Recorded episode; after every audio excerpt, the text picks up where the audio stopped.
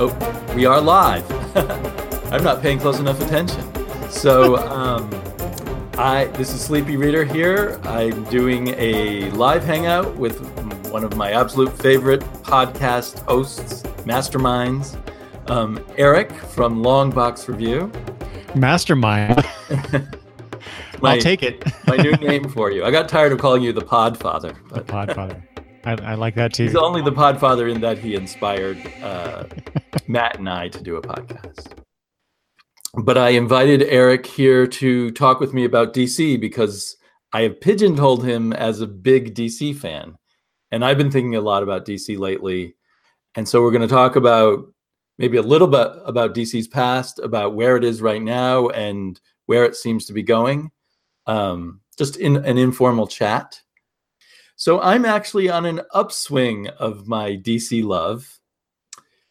But maybe we should start like one question that we were just starting to delve into before we went live is is DC Rebirth over? It seems like it's over, I guess. I don't know. It's not officially over. yeah, it the whole the whole uh, DC reboots, and I showed Damien a list that I wrote down just uh, of my notes before we started. But you know, we had Crisis, then we had the the post Crisis DC universe, and then we had um, what Flashpoint. Right.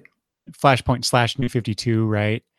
And then then they did this weird thing called Rebirth, which is still New Fifty Two, but with some changes.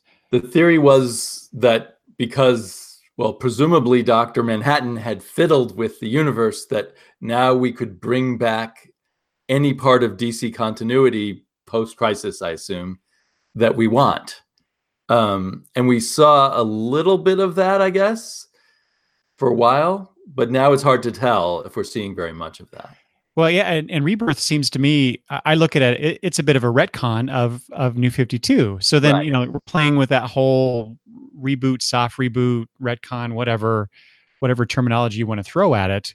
Um, but it's, it, I, I think we're just in a this weird post uh, rebirth excitement. um, which what now that happened? oh Three years ago? Was it? Has it been three years? I think so. Or has it been two? Two and a half? I was thinking about just over two, but I, you know, I don't, I don't recall exactly. Well, I remember you and I in September two years ago were talking about the beginnings of Rebirth. So I think it started. Yeah. I Okay. think you're right, a little more than two years ago. hmm It was pretty Yes. quick for it to kind of fade away in a way. And, Well, uh, But, but, but has it faded away? Uh, you know, because totally. they, I mean, they took away the branding yeah, for sure, uh, and they're just telling stories. But uh, beyond that, I think, uh, like I said, we're we're in this kind of post rebirth weird soft reboot thing because they just did the the um, uh, the the Dark Nights Metal event, and uh, uh, jumping out of that was a pardon pardon the pun a rebirth of Justice League titles and some reshifting of things. And as you're holding up and there, the new age of the new age of heroes, which is actually labeled Dark Nights Metal under yes, the DC universe. There, yeah, that, that was weird to me. But but yeah, we get a bunch of new comics, uh, a bunch of creative teams shifting around, most notably on the Justice League uh, titles, because now we have not just the Justice League title itself under new creative control, but we have the Justice League Dark, Justice League, what is it, Odyssey, right. which is Justice still, League Odyssey. I don't think I've read that yet. Has it come out yet? I don't. I don't It know. may not have come out yet. I I know it's coming. I just don't know uh, what what's going on with that. But And we got this sort of Bendis verse of Superman all of a sudden.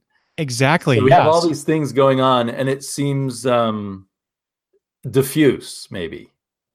Like there was a moment in Rebirth where the whole universe was perhaps supposedly under one overarching story, and now there's kind of the the metal stuff is kind of an excuse for a bunch of stories, like with the uh, Justice League Dark, they exist because the source wall has changed something about magic, um, and that that kind of stuff. So it's kind of a plot MacGuffin the whole metal thing.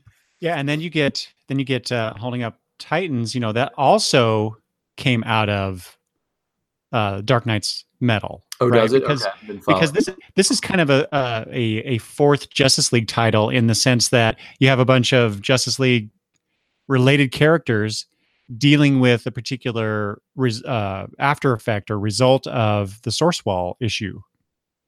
right. Um, but it's not to me. It's not a Titans book. It's a it's a weird. It's like um, uh, Justice. What was it? Justice League Task Force. It's it's more like that. for- Uh-huh. that So it's from the more nineties. a sub Justice League book. Yeah, yeah, exactly. Um, Omnitron said, I think the second we get the JSA officially back is when Rebirth is over. Uh, I would like to get them back. to me, the he, and he also says to me the issue Rebirth had, as in the trouble it had trying to get rid of the New Fifty Two, is like if Post Crisis tried to backtrack six years into its existence and go back to the pre Crisis universe. So it is this kind of universes laid upon universes, and somehow you want to line them all up. And it's hard to do that. To me, the other issue is that uh, Rebirth was introduced very well by Geoff Johns in a Mhm. one shot that implied that the story was going to be continued relatively soon. And instead, we got little dribs and drabs. We got the button, and now we have Doomsday Clock, which I am not reading, but I'm following what people are saying about it, and it sounds like it has, hasn't got anywhere near to bringing us back into that storyline yet. Yeah, it. I am reading it. It's it's it's a bit bizarre because uh, we're now. I think the seventh issue was just released. I, I'm actually getting it next week. I think, uh, and what I've heard about that seventh issue is that they're they're finally starting to touch on some of the the multiversal aspects going on with it. But so far, the first six issues have just been, oh, we have we have this this interdimensional crossover between the Watchmen universe and the DC universe, with some characters going back and forth, or at least coming to the DCU. And and that's been about it. It's just been this weird. I don't know. It's a weird thing that had it come out perhaps more on time, more timely, Right. maybe that could have kept up that momentum, that excitement about whatever it was they they introduced at Rebirth. But here we are, two plus years later. This year long thing um, has yet to conclude. And timing is is really the problem here. If there had been something within the first year of rebirth, I think that tied everything together and gave us a like a spine of how to understand rebirth properly, and then all the other writers could have built on that instead of them kind of. I feel like some writers have had to sort of stay in neutral as they wait for Geoff Johns to see what he's going to do or something. and meanwhile, Geoff Johns kind of his position at DC changed, so I don't know if he has as much influence over things anymore. Um, maybe as Mhm. more or less. I really don't know, but I know his uh, his title changed. He's certainly not in charge of the movies anymore, and I think he's going to get his own label, his own pop up label. yes, yes, uh, yeah. Travis and I have talked about that on on my show about his his label and what they what he named it. And I've the name escapes me now, but it it doesn't uh, engender a lot of goodwill on my it had part. a very negative kind of title. Yeah, very. It's very. It was a very the killing zone. I think that's the phrase that's popping in my head. Ah, that could be it. and and I know you know Geoff Johns has that reputation about killing characters off, um, much to uh, certain people's chagrins, uh, mine included. But uh, so yeah, I I not, not excited about this. I I and I will say too that uh, uh, speaking of that kind of darker tone, I mean Doomsday Clock for certain has a much darker tone than the tone of the comics that are coming out month to month or you know twice a month in some cases uh, that's currently being published uh, by DC. So it's it's I I I don't know. I don't know about you, Damien. The the older I'm getting, the less I want to see of this dark and gritty crap that keeps reinvading comics, I especially DC. And I was really liking Rebirth because it did have a bit of a lighter tone, especially Mm-hmm. compared to some of the new 52. You know, with with variant variations between different comics, which is which is great. It's like when everything has a dark tone, I'm particularly um, unhappy about that. Yes. So, well, but I am actually feeling, I feel like DC, the main part of DC is continuing in a fun tone, and I am having quite a bit of fun. Um, so, if you don't mind, I'll I'll mention some comics that I'm enjoying right now by DC. Yeah. Um, and one that's kind of standing out at the moment is Hawkman. Yes. Um, with really amazing art by um, Bryan Hitch. It's really bringing me back to Bryan Hitch. It's been a long time since I've really been super excited over Bryan Hitch, maybe just out of over familiarity. But he really he's having a lot of fun drawing this wild uh, roller coaster ride of a story that that uh, Venditti is writing for him. Mm-hmm. So it feels like kind of a a star turn for an artist in a good way, you know, without without uh, it being over, you know, over about too much about the artist's ego and not about story. There's still a good story there, but it's letting the artist sort of go wild with his imagination at the same time. See, this uh, Hawkman is a perfect example of what I thought they were trying to accomplish with the New Age of Heroes books, which uh-huh. is artist driven. You know, what, however you want to define that. I, I think DC maybe didn't really define that well for themselves.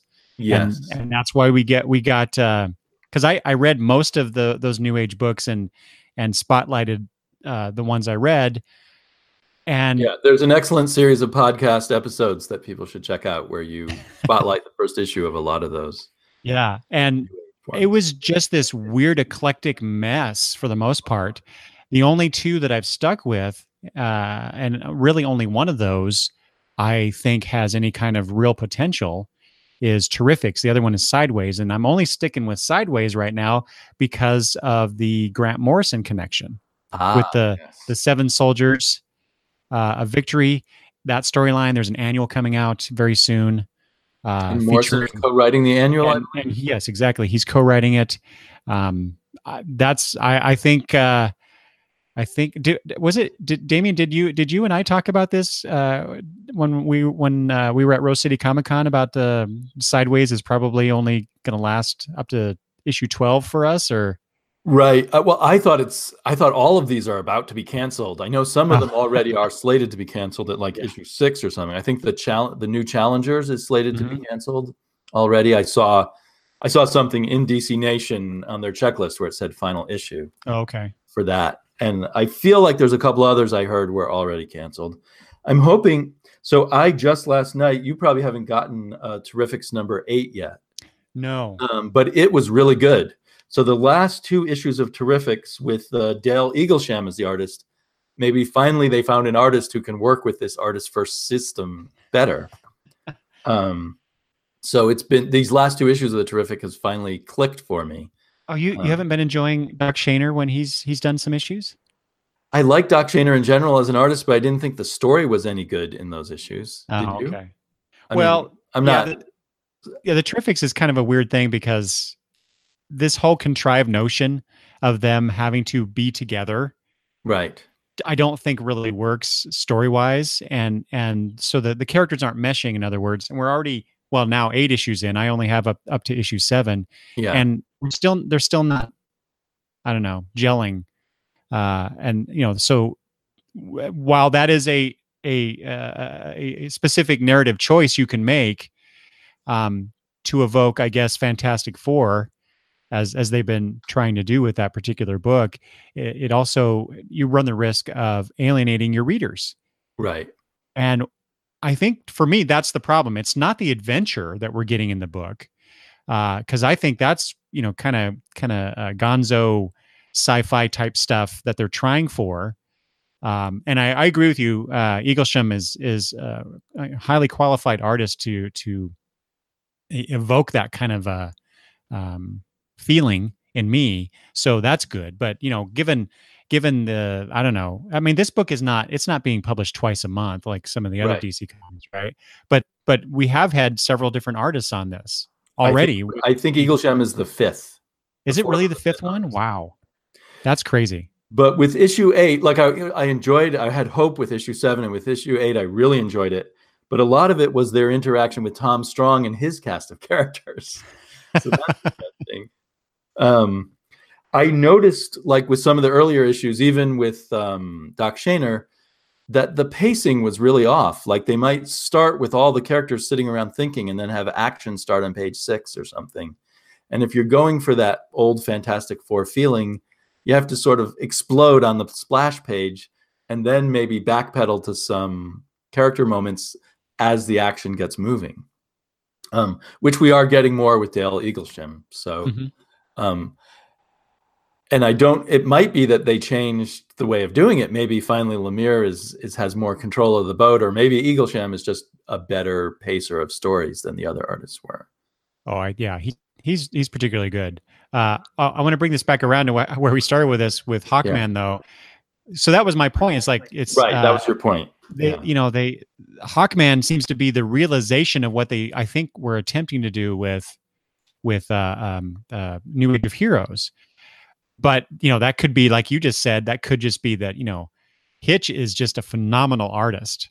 I mean his visual sense is is mm, almost unparalleled i think in in the way that he draws panoramics uh location shots you know just it's just incredible. And then he does some really cool designs. He does really cool designs. Um he's it's very well colored too which helps and uh he he also he seems to love the aerial balletics of Hawkman. I think. Yeah. Yeah, they uh, he and Venditti, I think, are really creating a Hawkman for the ages here. And I, I, I don't know. I, I am, I am totally in love with this book. I, I, I did a, I did a focus on it on the first issue not too long ago, myself. And boy, I, I have rarely been as, as excited about a particular new hero book uh, as I was Hawkman. So I'm I'm I'm all for it, and I highly recommend people pick it up and and and read it. Go buy it so they keep going. so so I could be happy. hey to Comics with Bueller. Hi to Samuel Trejo. Two other people have joined us along with Omnitron in the comments. Omnitron says, "I wish Doc Shaner was the artist on the upcoming Shazam." Oh Is yeah, Eaglesham the the artist on that? Yes. So he'll be leaving Terrific soon if Terrifics doesn't just go away. Eagle sham will be good on Shazam too, but Doc Shaner would be wonderful on Shazam. Um, hopefully, they're smart enough to bring him in whenever Eaglesham goes away. Yeah, maybe maybe Eaglesham and and uh, Shaner should be like the the tag team duo at DC. That would Comics. be great, like a three issues by each. So, um, yeah, so we both love Hawkman, and yeah, there should be more DC comics like Hawkman. But the the Terrifics, if it continues and continues to get better, has potential to sort of be on that realm. There is a really well you don't like word balloon the podcast but i i don't think you like it. I've heard you complain about it. I i listen to it depending but, on, on on who he's interviewing but yeah. A week or two ago there was a great interview. I thought i haven't finished listening to it but at least part of it is great uh, with Bryan Hitch. Yeah yeah. And he mentions that, that he and Venditti had been talking about hawkman for a while so i think they met each other so there may be a friendship there that helps this or a professional relationship that helps this be a good book. And it's not one of the ones that's officially artist led. But I'm guessing since he's a star artist, he might have asked for Venditti as the scripter. Well, it's definitely a good pairing. However, however it came to be, because uh, then I think you know, because uh, talking about favorite books, I mean, this is no longer around, but the the, the Green Lantern Corps book that Venditti was writing, that just ended uh, what a month or two ago, I think. That was fantastic. In fact, that was probably you know that was my top three DC book, uh, one of my top three books from DC uh-huh. at the you know the entire run of that of that uh, rebirth title. yeah. So having him go on to Hawkman was just like I will I will follow Venditti wherever wherever he goes because he's he's just a phenomenal writer. Yeah. Yeah, DC should hang on to him and maybe give him a little more shine a little more of a spotlight on him. They kind of kept him in the background. They don't talk about him so much. Yeah, that's unfortunate. See, I, I wish he would have taken over Justice League. I would. I, I have with Sn- Scott Snyder stuff. I kind of wait for trade. If Venditti were on it, I would jump on it. Um. So, what are your other favorites right now, or is there only one other favorite? Uh. Well, you know, it's it's kind of a where's my book? Uh, you know, I, I, guess the obligatory I have to say, you know, Batman, uh, the Tom King Batman. Uh-huh. Um, uh, I just had this is my most recent issue. I know that uh, 55 came out, um, and there's some big thing having to do with Nightwing. Right. And you Going on tend with to be that. two weeks behind because of the way you order Yeah, your yeah, comics. yeah. I'm, which I'm usually yeah. So um, I, I we talked about this on uh, a recent episode of my show, you, me, and Matt, for the Rose City Comic Con wrap up, and and uh, we, had a very kind of interesting. attacked you about Batman that's right. drunkenly. but that's okay because you know. but I- but I- you're I get it. loving Batman, and that's great. I mean, to me, actually, you know, Matt hates it absolutely, but I just found it so uneven that I decided to take some time off and read it when Tom King's done. Read his whole run or something. Yeah. Well, that, that that's that's a perfectly uh, good way to to experience it. Um, I, I I'll take exception. I don't. I, maybe we should talk about this at some point Uh. down the road, but uh, I think it's been pretty even. I don't. I'm not sure where where where you're coming from with that, so I'm very curious about that. Well, yeah, I mean, I, I think I've probably on the when Matt and I were talking about it in our podcast about it. If you went back there, you'd kind of see where I'm saying some issues work better than others, and maybe I was Well, oh, that's true. Yeah, hopefully I, I, was I agree with that. examples of some issues that really just threw me right out of the Mm, you know I'm, I'm in the story i'm in the story suddenly i'm thrown out and the the worst example was issue 50 which just really did not work for me and Yeah. knocked me out right when i needed to be in if you know what i mean because that was the special hyped issue and it Yeah, I get that. long Yeah. um but but i appreciate tom king is always sort of playing with the form and i i love that so that's why i do want to go back and read the whole run um, well, speaking of that, if you don't mind, um, there's some stuff in the DC Nation magazine, sure uh, number four, for people following along at home. right there if we go. have time we were hoping to kind of delve into a lot of that so what what Yeah. were you thinking about? Well, I think what you just said uh, uh, leads into this really well. This so this is the letter from, uh, as it says, DC publisher Dan DiDio. Uh, I know he's not a Dan favorite. Of- here There you go. He's not a favor of, of a lot of people. Um, I like but it. there's some, yeah, there's some things here that he said that I think kind of play into what you just said. And so um, I'm going to read I'll re- read a little bit of that. As a reader, I found that the stories that hooked me and made me a comics fan always contained great action, adventure, and excitement. But the best and most memorable also contained the character moments and emotional beats that stay with us long after the battles end. Uh, a little bit later, he says, Big bombastic stories and character driven emotional stories aren't mutually exclusive. And uh, later again, he says that's what that's what's great about the breadth of the DC universe. You can do a story that's big and loud and noisy, Justice League, but still have the character and emotion at the heart of it. Batman. That's the pure essence of comics. We hope you enjoy that journey as much as we do. So I was curious uh, what you thought of that, Damien. it sounds great and uh and i over i mean because i'm very positive about dc and overall i think dan didio has a lot of good ideas along with some bad ones.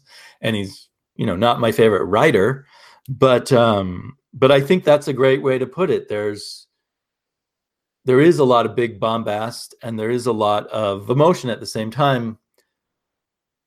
To me the best comics combine them well um and keep the story flowing without me stopping and saying, "Oh, here's the issue where they do the emotions, and here's the issue where they do the action." But I can appreciate it at, at multiple levels. Yeah.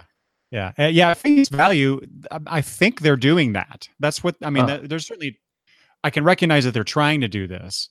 Uh, the problem, I, I, I think, though, is that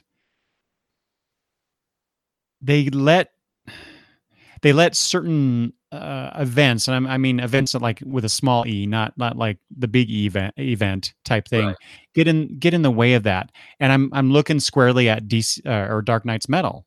uh-huh. Um, I'm not saying that that was a bad event, that was a bad series, and the fallout from that isn't necessarily inherently bad. I just don't know that it was well thought out. It was. I I, I kind of get the sense, and you know, and if you've ever if you've ever been to a con and and heard and seen Dan DiDio speak, I mean, the guy is just I haven't. he's he's like a bundle of energy, like uh, um, uh, waiting to explode in front of you. I mean, his his excitement for his job and for the the the products that DC produces is quite evident. And to that to or to that degree, I I, I respect the guy because he's he's you know he's he's kind of like Stan Lee in that he's he's the guy hucking um, uh, DC Comics. He's he's trying to promote them to the best that he can, all that stuff. But but my just this is just my personal opinion about this. Uh, I kind of think they, you know, somebody gets a great gets an idea. Whether it's great is up to you know people to decide. But somebody came up with the Dark Nights metal. I assume it was Scott Snyder, right? Yeah. And then, uh, you know, I'm sure like DiDio and others at the company are like, ooh, run with that. Let's see where they go. And then somehow out of that came the New Age of Heroes books, and with this this uh, the the artist driven um, concept and this trying to duplicate Marvel characters and ideas for yeah. some reason instead of you know maybe playing up the DC ideas. Uh, uh, but then you also out of that peripherally you get uh, these well i don't know I, I can't say that i can't say that for sure but because hawkman followed all of that you know i think perhaps DC is open to trying new things depending on what it is and who's involved. So it, it would be nice to know. I, I, guess I need to go figure out what the origin of Hawkman was. Was it the writer artist doing this? Was it was it result of things coming out of? Well, no, it was. I'm sorry, I was forgetting. They did feature Hawkman in Dark Nights Metal. And so that was a direct result of of of that. Right, and his awareness of his uh reincarnations and mm-hmm. he's now looking at reincarnations off planet and all over the place i don't know mm-hmm. if some of them are in other dimensions but they appear to be um so your description of DiDio kind of gels for me what this ball of energy that's so excited over things they get so excited over things they hype them to the max like uh, the the new age of heroes was all over the place with giant ads everywhere but then they don't always follow through because they've got they're too excited over the next thing. Yes, yeah. So it is that kind of hyper child thing bouncing from one excited idea to another. Yeah, yeah. It's kind of like they need they need Dan DiDio to be matched with some like really sober, dull person who's the follow through person. I thought that was supposed to be Jim Lee. I suppose, but I don't think I I don't have a great opinion of Jim Lee's judgment on things. Mm. Um, I think he's he's uh, obviously good at a, a good set of skills, both being a businessman and a, and an artist. But I don't know if he's like a great idea man and a great story person. Right.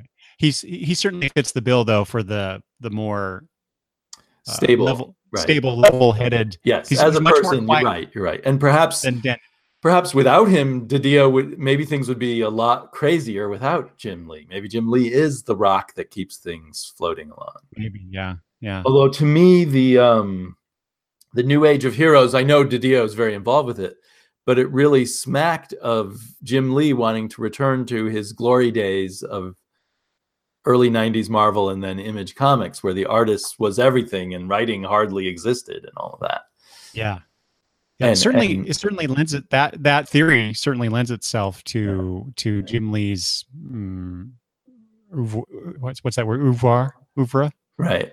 And the first the first round of artists because I've gone through so many artists. The first round of artists were all people with a very '90s based style, um, in my mind. You know, not yeah. not in a bad way, but there was a '90s quality to a lot of them. Mm-hmm. Um, so Yeah, I've I've got we've gotten off track. You were talking about the heart and the bombast. Um, a, another favorite of mine that is a lot of heart or psychology or mind is Mister Miracle. Yes. Um, I haven't read issue eleven yet.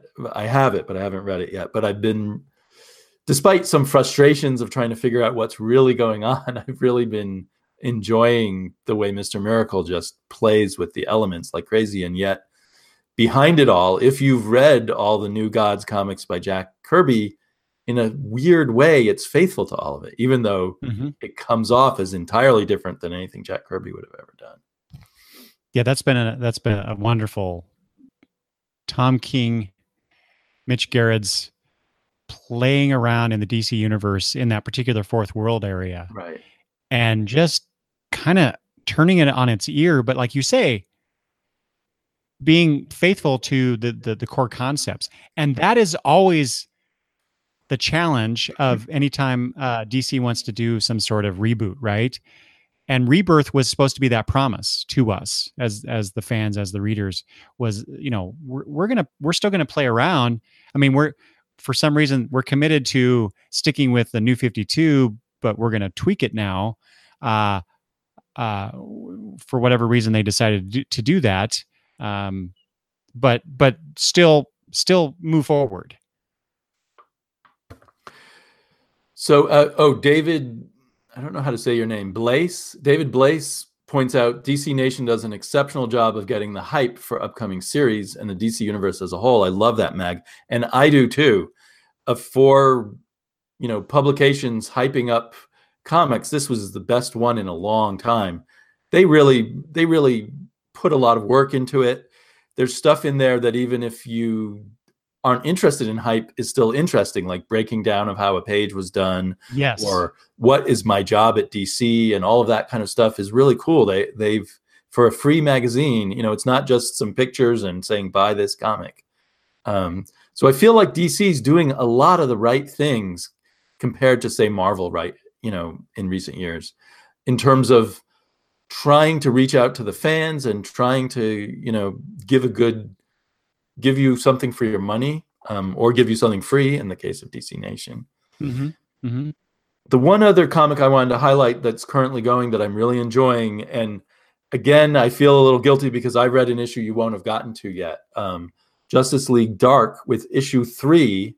I had some issues, you know, Justice League Dark was kind of a mid, it was a book with a lot of potential, and the potential really got achieved with issue three. Oh, good. Um, so I really loved it and talk about it containing the big bombastic story and the personal story. We got a really some really good personal stuff about Zatanna, and then this huge bombastic battle fight and kind of a revelation about Wonder Woman and things like that that were really cool. The story, you know, the, at least this arc wrapped up in three issues, but is opening us up for more later to come, um, and sort of really served as a great sort of beginning of this team. So I'm super excited about that. Um, that's excellent because I I have been lukewarm uh, right. in my response to this particular book, but I've I've, I've not read three, um, but uh, I, I, I will admit that issue two did improve upon issue one for me. So I'm very pleased to hear that it that it's uh, it's getting better. Yeah, so I think all this you can tell that Tynion loves these characters and he thinks about it a lot, and all of what he was putting into place, I think, is now coming together. I'm not sure why uh, underneath there it says new justice. Is that a kind of a line mark demarcating everything in the Justice League family? Yeah, I think so. Just just to just to say here here's the Justice League after Dark Nights Metal. What did the Titans say on it? Did it say anything underneath, or did it just have like a Titan symbol or something? No, it just has it just has the logo. Uh, so that's that's interesting um, that they they decided to do that. So any any other ones you want to highlight or talk about of, of current books? Well, um, there's there's Catwoman, and really, uh, I, I only want to highlight that because um, uh, it's Joelle Jones writing the book, and also in this opening arc at least uh, she's drawing it as well at least yeah. most of it she didn't do everything here in in issue i have issue three uh, there's another artist that did some flashback stuff but you know that's that's kind of typical these days right. but um you know catwoman's not necessarily a character that i have gravitated towards over the years. You know, she's a she's a she's a fine supporting cast member of of the Batman books, but not um, best as a lead character for you. Yeah, but I also know that that uh, Darwyn Cooke did uh, a run on the character a while back that I heard was excellent. I have the trade, I haven't read it yet, so I shouldn't really Me say too. those I've things. Meant to read that one. Yeah, yeah, exactly. But Joelle Jones is certainly one of those and I'm, I'm going to say this because it's going to tie into something else I want to I want to touch on later, Damian. But Joelle Jones is one of those creators. She's not just an artist. You know, she I have several of her books that she's done her she's written and drawn herself. Um uh most notably Lady Killer recently. Uh but you know, if if I know she's going to be on a book, I'm going to get it. That's that's just the simple fact of it. Yeah. Um, I Um, don't know about the, the longevity of this book, though. I'm, I'm just I really assume curious. it's you know one of those books that's probably just a miniseries till it ties back into the Batman plot line. Mm, And I, I, in my backlash against Batman 50, I dropped Catwoman after the first issue, although I loved Oh, the art and I thought the story was fine, but it just felt tainted to me. So again, I'll probably read it sometime in the future. I I love Joelle Jones' art, and I thought her writing on Lady Killer, I don't know if you read that, was very good. Um, I sort of suspected that as a writer, she might be hampered by all the tie the fact that Catwoman is subservient to Batman in terms of not not as a person, but subservient as a comic book to the Batman timeline and everything. yeah. Well, I certainly can see how she is trying to break out of that for Uh-huh. for that character with this. I mean, because this is a fully realized character uh, with her own life, her own ambitions. Um, not that we haven't seen that before in, in the Catwoman character, but boy, I think Joelle Jones has a has a very distinct and um, specific view of this character and what you can do with her. One other, I guess, positive thing I wanted to say about DC before we talk about their future is all the little interesting side things they do, like when they do their Looney Tunes crossovers. I really enjoyed this Porky Pig meets Lex Luthor crossover. Um, I also got the Catwoman and Tweety Bird by Gail Simone. It was less successful, but still fun. They're having this weird side Batman story with Kelly Jones art, and I can't resist his art. My daughter just came home. Do you want to say hi? We're live on the air. You're live. Yeah, it finally We're gets me live. on well while it's live. She's hoping her cuteness factor will improve my uh, views. I think that that would be I'm true. My cuteness factor will like improve the views. And, and they have fun with things like Batman 66 meets Archie. They're always doing these fun side things, which Yeah, also like makes me really like DC. crossover, like the fun kind of crossover. Right.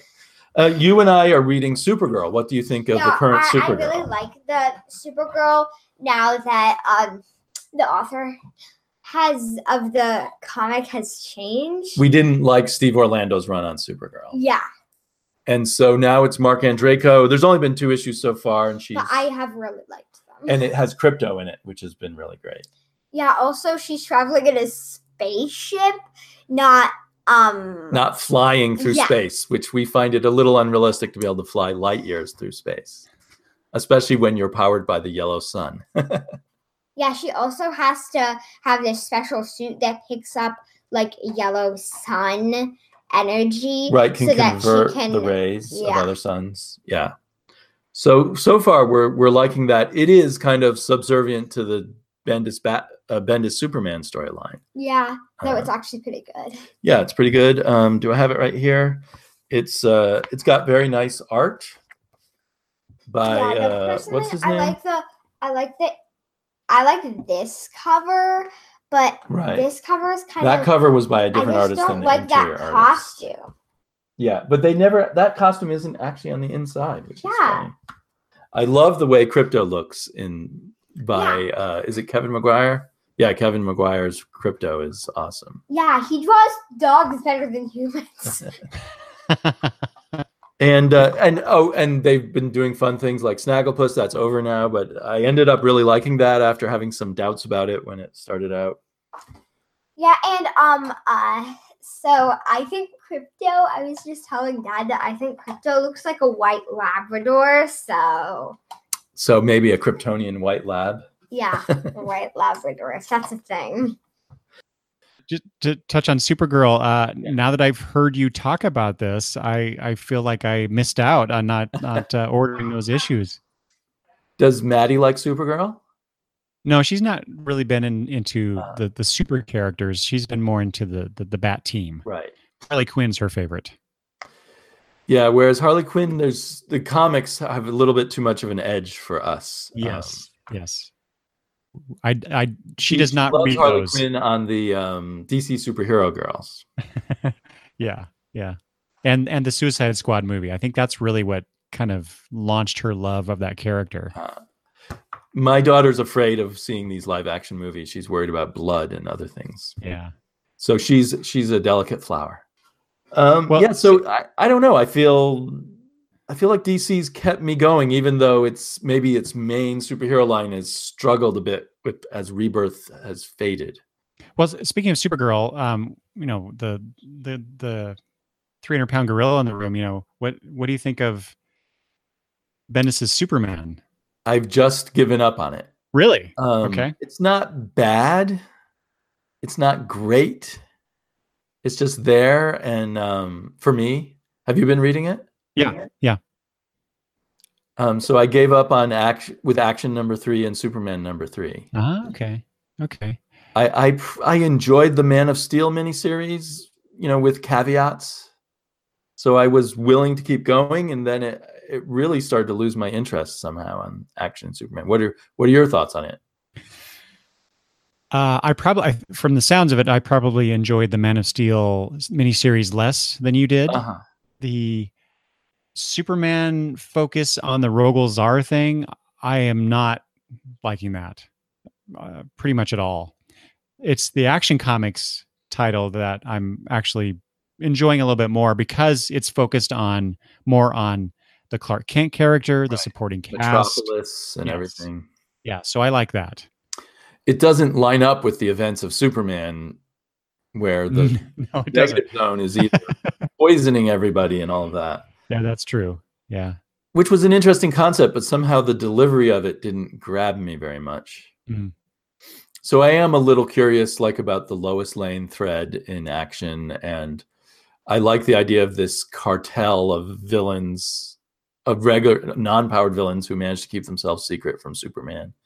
Um, that's interesting to me, but somehow it just it didn't grab me, and I'm reading too many other comics, and I loved this both Superman books before Bendis started them, so that's That is the- yeah, I think that's the huge problem was that they were just kicking it like crazy uh, on those on those the, the the previous runs of the Superman books, and then those writer artist teams were kicked off in favor of Bendis coming in because he wanted to do he wanted to do Superman right. and he wants to work with these these artists, right? And you know, I, I get that. I mean, that happened back in the '80s, post crisis with John Byrne. Right. And I think it's happened a lot over the years. Anytime some big person says, Hey, I'm interested in this. Mm-hmm. Um, but I think DC, maybe in that overhyped excitement of Dan DiDio, made too big a deal out of Bendis. Bendis is a good writer, but I don't think he stands, you know, as a giant above everyone else. And so I think they should have just treated him as another one of their good writers and looked for the best places to use him. okay, That- I, That's my opinion. I, I I'll have to disagree with a little, a little bit because I read a bunch of his Marvel stuff, Yeah. um, Daredevil, Avengers, New Avengers, especially uh, Spider Man, some Spider Man stuff. I think he does very well with certain characters or concepts. What I'm not seeing though is that same skill that I've read over the last 10 years or so when he was at Marvel and his own work, his own creator own work, here with Superman. I'm not sure why that is. And you know, and just like any artist, and I mean that, you know, actual artists, um, I'm, uh, uh, like the people who draw the comics, um, their styles change over time or can Right. change, right? And so that happens with writers as well. And so I think he's trying, he's Bendis is simply just trying to find his way in the DC universe. The problem is, is that he's doing it on, you know, the only other character that he could have taken on that was higher profile would be Batman, and for whatever reason, Yeah. you know, he didn't want to do it, or DC wanted to keep the Tom team King. that were on it. Yeah. Um, so I, I don't know. Maybe if he'd done something else, some other character, I don't know. It, it's it's hard to say. You know, we're Monday uh, Monday morning quarterbacking here, but he has just started a Batman story in that Walmart exclusive Oh, right. issue number Mhm. three of Batman. I don't know why they didn't start it with number one, but issue so I bought issue one and two thinking he'd be in there, and he wasn't. And so I have bought issue three and I haven't read it yet. And it has art by one of my new favorite artists, Nick Derington, who did the recent Doom Patrol. So I'm really interested to see that combination. Yeah, I'm I'm see- looking forward to the the collections of those stories. I'm not saying that Bendis was bad or just another writer on Daredevil and Avengers and Ultimate Spider-Man, but I'm saying that I would guess that when he got those, it was because he was building his way up to those things. He was part of the team. He was not like, here comes King Kong, let's let him sit wherever he wants. Yes. And so I think the being being treated as that important may not be good for him and not as good for the fans Okay, so creatively. He may be making a lot of money from it. I'm sure. Apparently, so they you- paid him a lot up front, but and now they're regretting it. That was a rumor. Sorry, that was just a rumor from Oh, Bleeding yeah. Cool, so I shouldn't Yeah. probably repeat that. so so you're touching on the the very thing that I wanted to to to come to or uh, come back to. This w- comics has always had that, and I think perhaps DC more than Marvel say has have uh, has often done this where. Like I mentioned, John Byrne earlier when he took over Superman post crisis, you know, that was a big deal. John Byrne coming to DC. And so now, flash forward 30 years, 35 years, whatever it is, now we got the same thing with Bendis, right? Right. Uh, although I will say, I think I think John Byrne was much more successful initially than than what I'm seeing out of Bendis here. I would agree. Yeah. But so you've got Bendis. Uh, right now, you know, since we're talking, you know, uh, post rebirth or this weird state that DC's in right now, uh, you've got Bendis, you've got Tom King on Batman, you've got Snyder, and I'm and I am talking about writers here, so Right. I, I'm Yeah. not trying to diss the artist at all, but but the focus from DC itself seems to be on the writers for these particular titles. So you got Tom Tom King, you've got uh, Scott Snyder now on the Justice League books. There was oh, and then you also have Geoff Johns in a much in a different tier, but but still charting some sort of course for the future of DC Comics via the Doomsday Clock series, right? So Yes. what what it, what occurred to me was that we have kind of this uh it's, it's a bit of cult of personality Mm-hmm. at and I think maybe that's that's what perhaps what we're reacting to.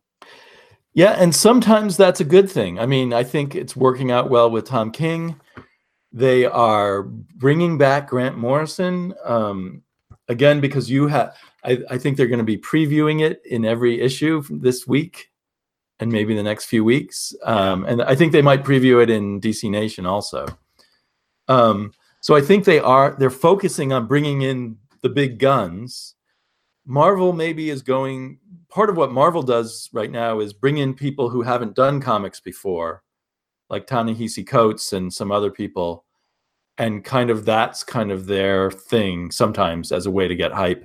But I feel like DC's double downing on on top creators with established track records in comics, And, you know, and- including the artists too, having Bryan Hitch.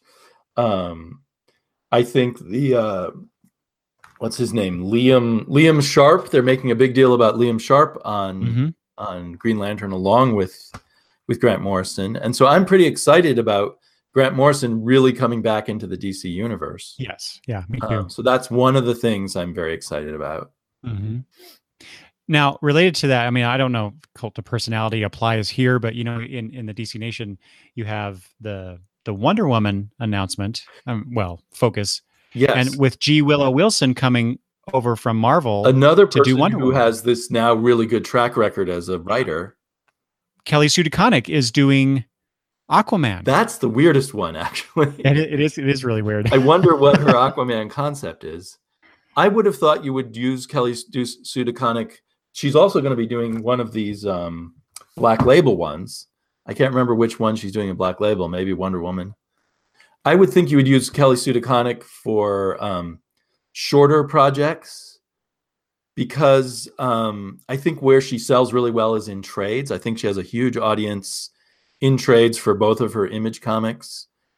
So I, th- I think it. I think she may be less a celebrity writer amongst the buyers of regular superhero floppies, but I, Mhm. I could be wrong in that analysis. no, I, I think you're right.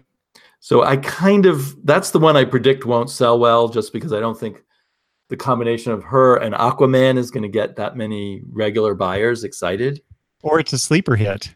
Yeah. I don't know if I'll try that one. Will you? Uh I don't know. I don't know. I, I like Kelly Sue uh, as a as a personality. Mm-hmm. Uh, every time I, I see her at a con or or uh, you know I follow her on on on Twitter, she's she's an amazing person. Uh, what I've read of her work though, I've I it's it's hit or miss uh, right. for me. I there's something in her writing style that I have a problem with. I think it it's almost it's not the level of concreteness that I want or something. Mm. Uh, to her, I don't know. It's hard for me to put my finger on it, but there's something where I'm going like, this is for someone else when I read it. Yeah, yeah, Uh, and just in terms of its story structure or something. yeah.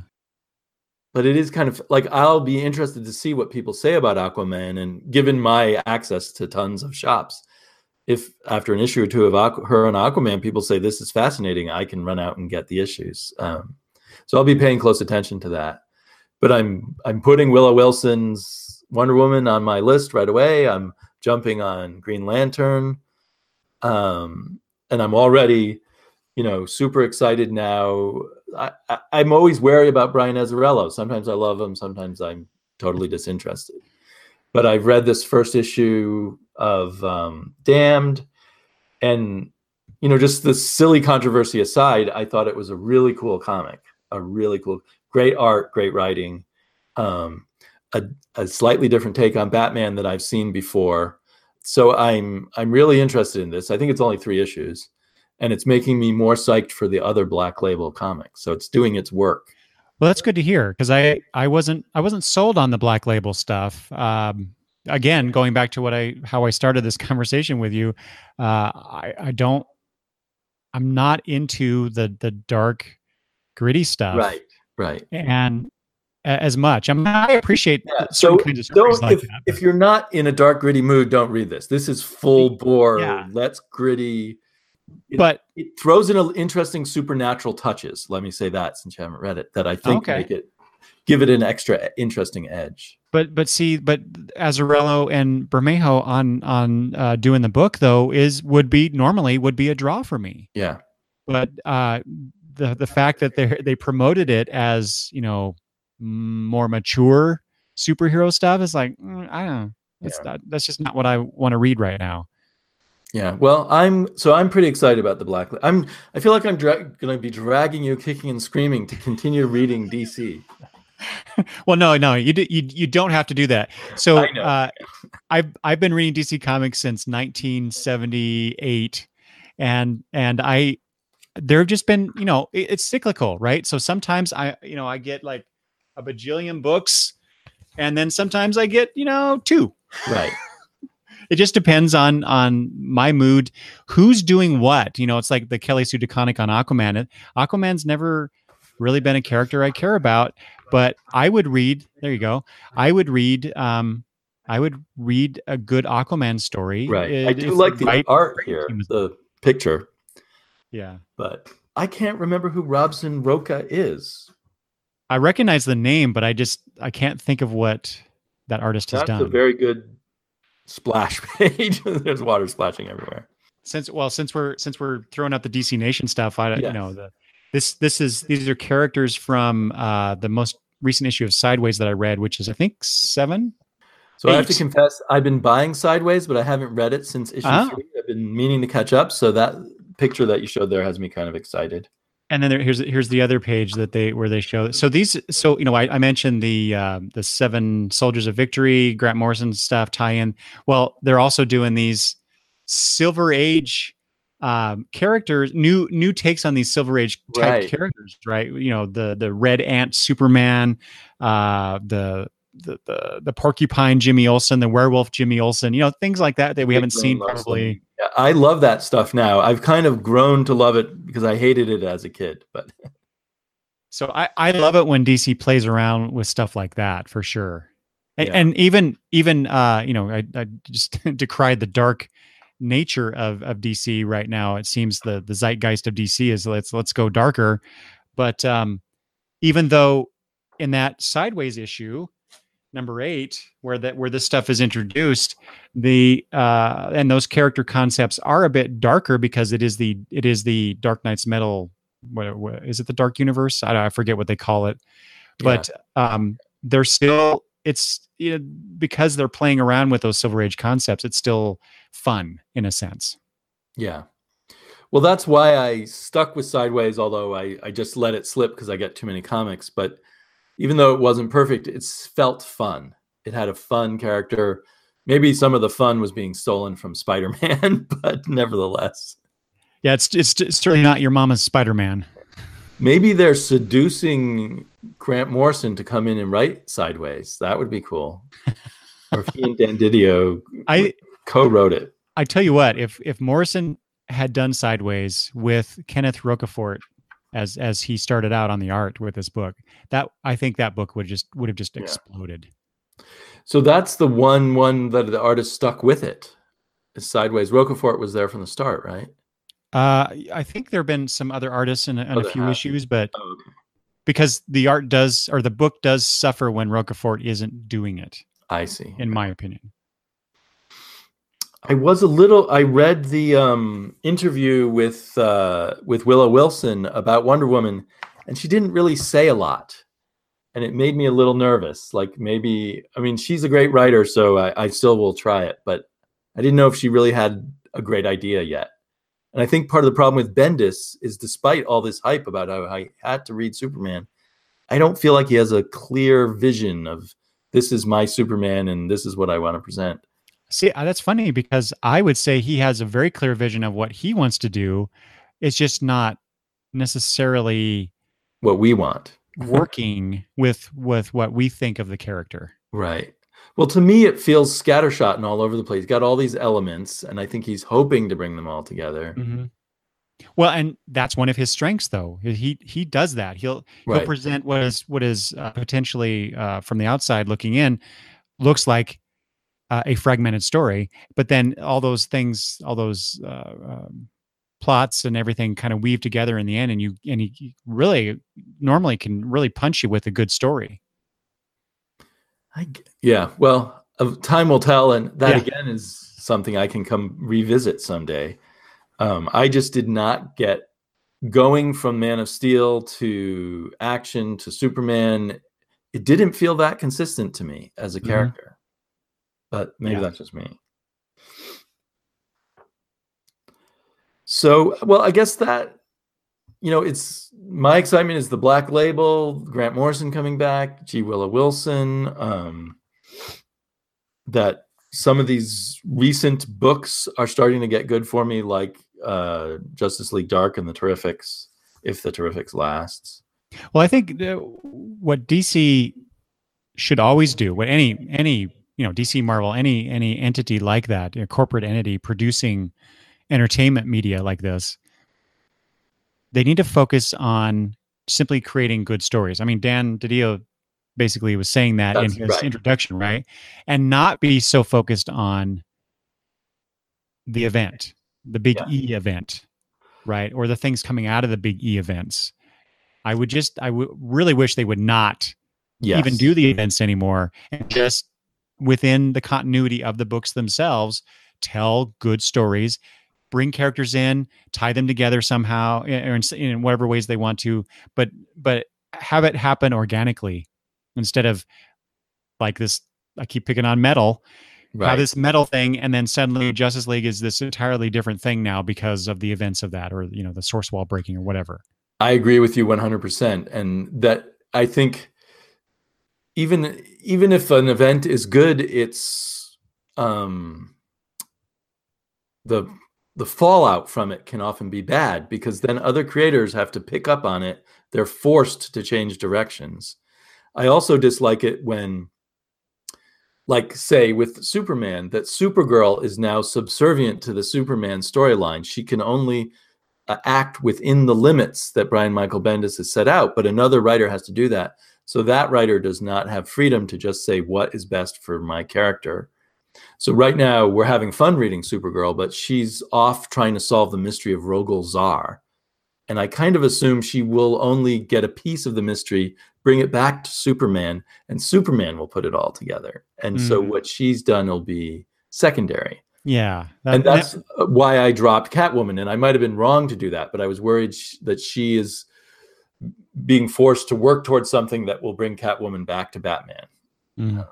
And, and how you just described Supergirl is the reason I didn't pick it up because I was not interested in the the mystery of Rogol Zaar. I just do Right. not care about that that one major element that Bendis introduced to the Superman mythos.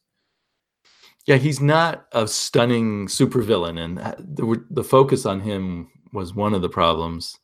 But at the same time, right at the moment, Beatrix and I, or Quacking Duck and I, are having fun flying around in space with Supergirl and Krypto. I mean, that's good kid stuff. So as long as that lasts, I'm okay with it. Yeah, yeah. But I'll as, uh. More adult analysis of it, um, I w- just wish Supergirl had a, her own identity more um, as a as a comic book, not as a person. I mean, she has an identity as a person. Pretty, uh, Andreyko so far is doing that well enough.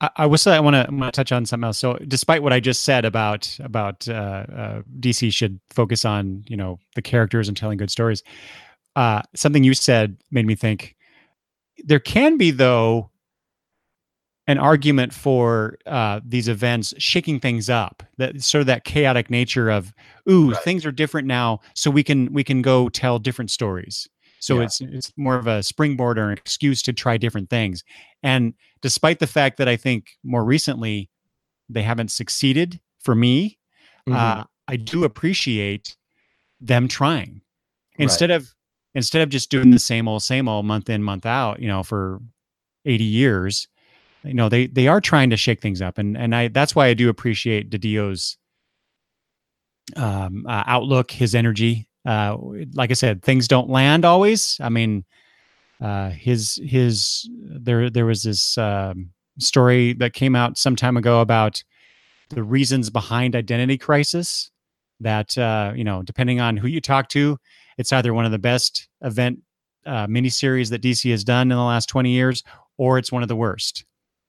And uh but but uh based on the information that i read excuse me DiDio wanted to make uh, the DC universe a little darker, a little more realistic, a little more gritty, and so I think Uh-huh. that's kind of where they that started.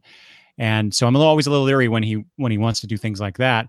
And at least now, maybe they're doing it, you know, within an imprint, the black label stuff.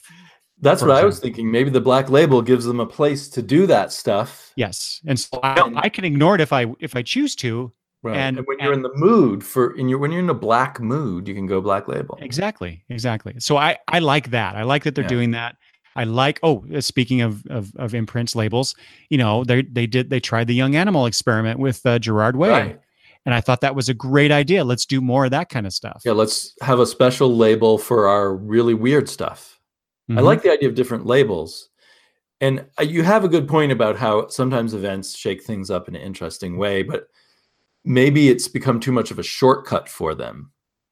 And and maybe sometimes they should think about just a event in a single character's life.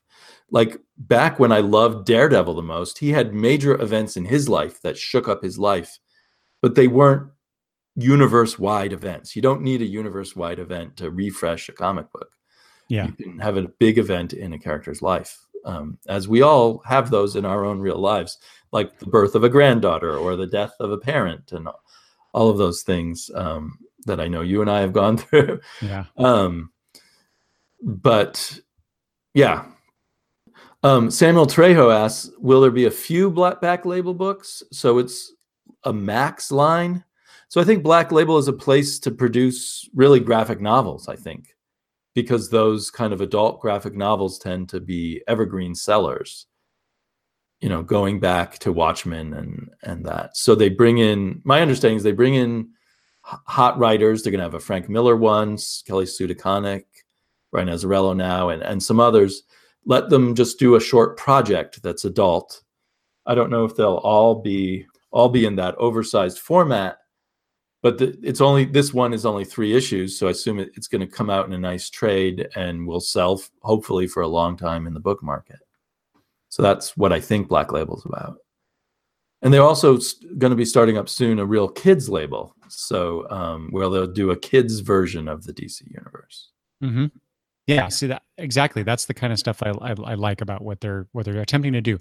I, I, it's kind of it. It might come across as a bit haphazard because it seems like they're just kind of throwing stuff at the wall and seeing what sticks, and it's like, well, that doesn't work. Well, we'll move on to something else. But I, they kind of have to do that with with the with the changing uh, uh, customer base. Uh, trying to get into different markets. The book market, I know, is a, a huge thing that DC and Marvel keep trying to get into uh, where other other publishers have been a lot more successful. Um, you know, just the changing times and how when you can go to a movie theater now and watch the equivalent of a miniseries on the big screen with real actors with great special effects, why do you want to read a four dollar comic? You know, well, twice a month. Well, right, right. But I mean, you know, the general public is like well, many audiences to serve. In a yes, sense. exactly, and, exactly. You know, the comics that kind of formed a lot of people like us were written to be read by a generation of readers that lasted three years. Right. And now they have to deal with readers who, la- who are reading their whole lifetime.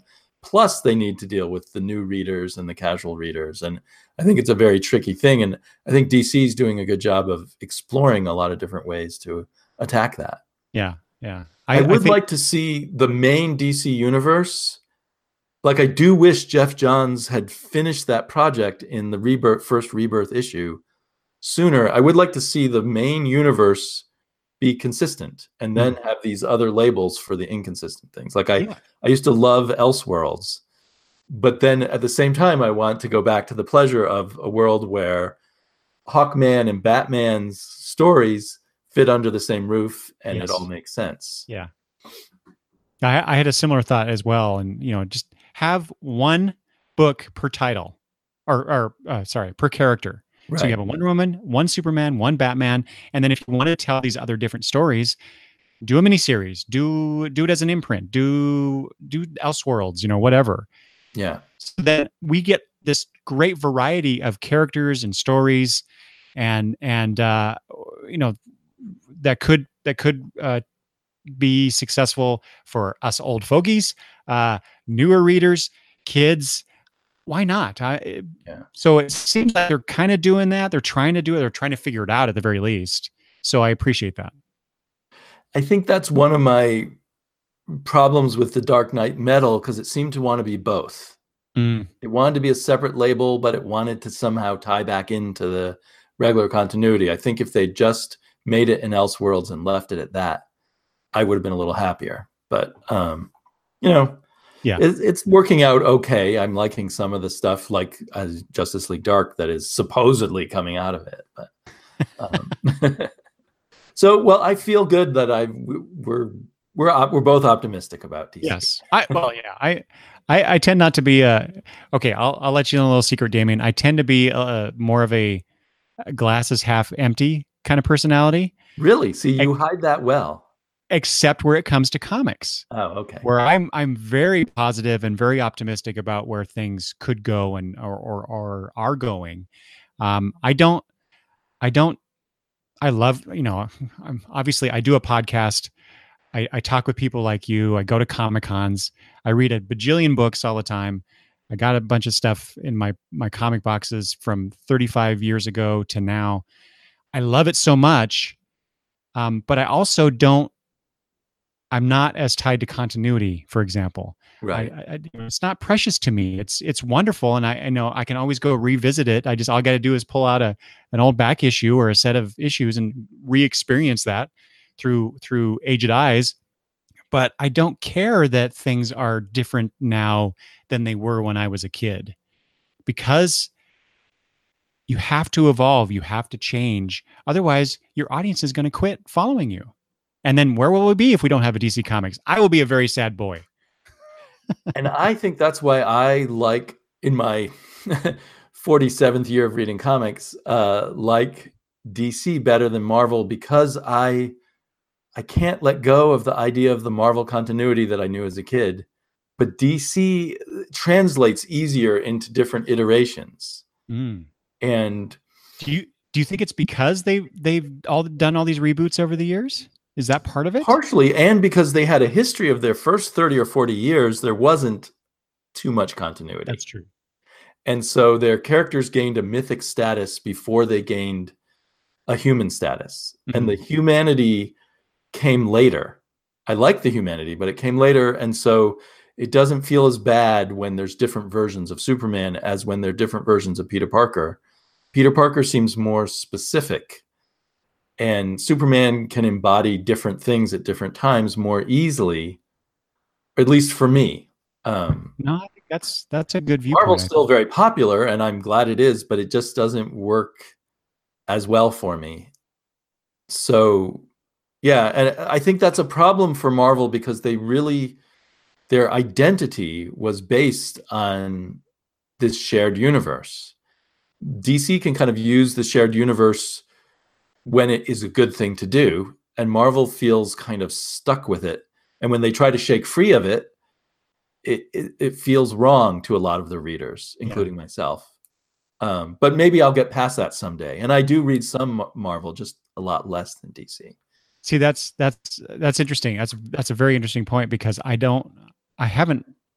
While I my very first comics were Marvel comics, I quickly, for some whatever reason, gravitated more towards the DC characters, and so you I started reading. I'm sorry, you started reading right when DC was hitting its stride. I think, in the yeah, early right 80s. right before, yeah, or exactly, right. Maybe yeah. you started right before. Yeah. yeah just just you know a couple years before things just kind of exploded for dc um, so i i don't have that connection as much uh, as say perhaps yourself uh, to marvel i mean i've read a lot of marvel stuff over the years but i just don't have that same kind of connection so it's interesting to hear that viewpoint Yeah, I mean, the, the thing is, when I started reading in 1971, um, you know, I'd read these exciting Marvel comics full of character and texture, and then I'd read a DC comic, and it was just about a character solving a problem through a supposedly clever way. Yeah. and you know, there great wasn't summation of dc going on. And then the next issue just started all over with no reference to the last issue right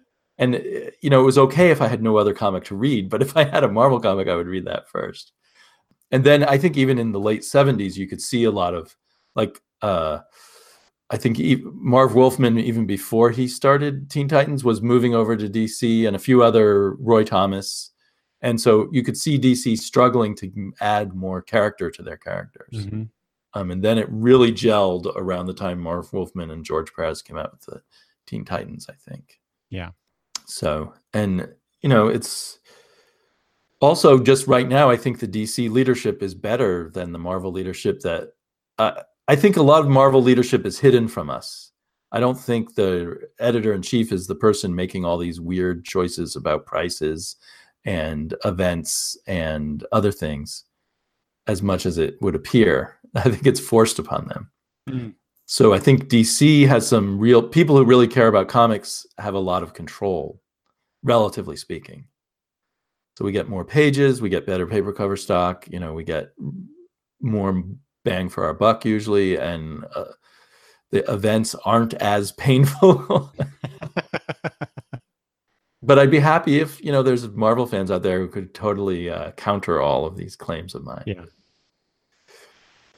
So I think we'll we'll wrap it up there. Any other thoughts that that you wanted to get to that we haven't gotten to? no i think we pretty much covered ev- everything that i was thinking about oh i, I no I- never mind i i was i should have talked about this earlier but so it doesn't really matter now um but uh i guess just since i bring it up uh as a comparison to to what i'm getting now which is what one two three four five six seven eight nine ten no i guess 11 i will be getting um 11 mm, uh, whatever monthly or bi-month or bi-weekly series uh, once Wonder Woman and Green Lantern start coming out.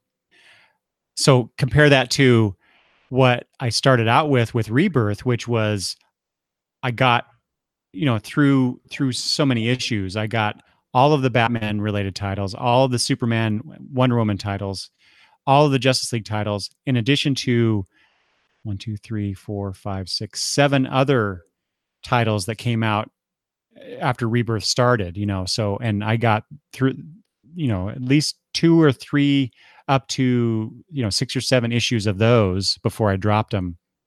So it's I'm in a for for me it's I'm in a weird state. And New Fifty Two I tried everything at least at least Yeah. one issue of everything, and now I'm like I say I'm now I'll be down to just eleven books. So it's it's I went said, through that pattern, but I feel my number of DC books rising up again. Mhm. And uh, with with New Fifty Two, same thing. For the first year of New Fifty Two, I got an enormous amount, and then it slowly dwindled to the point where they did that that event comic that allowed them to move to the, the other coast. Um, I forgot oh what it was called. convergence Sorry, convergence Convergence. At the time of Convergence, I almost dropped most of my DC, and then came back with Rebirth. So Yeah. I think it's also just gonna always be that way, where it gets good and then you kind of drop off, and then it gets good again. Sure, I, I'm just sure. accepting that. I just hope they don't they don't rely on a rebirth like situation to try and drive up sales. That's that's where they fail. right. Well, even and Rebirth very successfully. If they're Yeah. looking at their books, they look at that first year of Rebirth, that first year of New Fifty Two. They made a lot of money, so it must be tempting to them. But so I'm hoping this sort of soft redo that they're doing now, where they're just sort of infusing new books in and not dropping everything, and and as we said, kind of focusing on these star writers a bit. Hopefully that works for them, and they'll be happy with that, and they won't, you know, do a total reboot again. Yes, exactly. That's that's probably a great way to end the conversation too. Big thanks to Eric for coming on. Uh, hope to do many more conversations. Yeah. If Thanks you for inviting don't, if you haven't checked out Longbox Reviews podcast, be sure to do that. When I go back and add a description, I will put a link to, to his webpage for that because it's got a lot of great content going on there, a lot of different interesting discussions. Thank you. Okay, bye bye. Bye, Damien.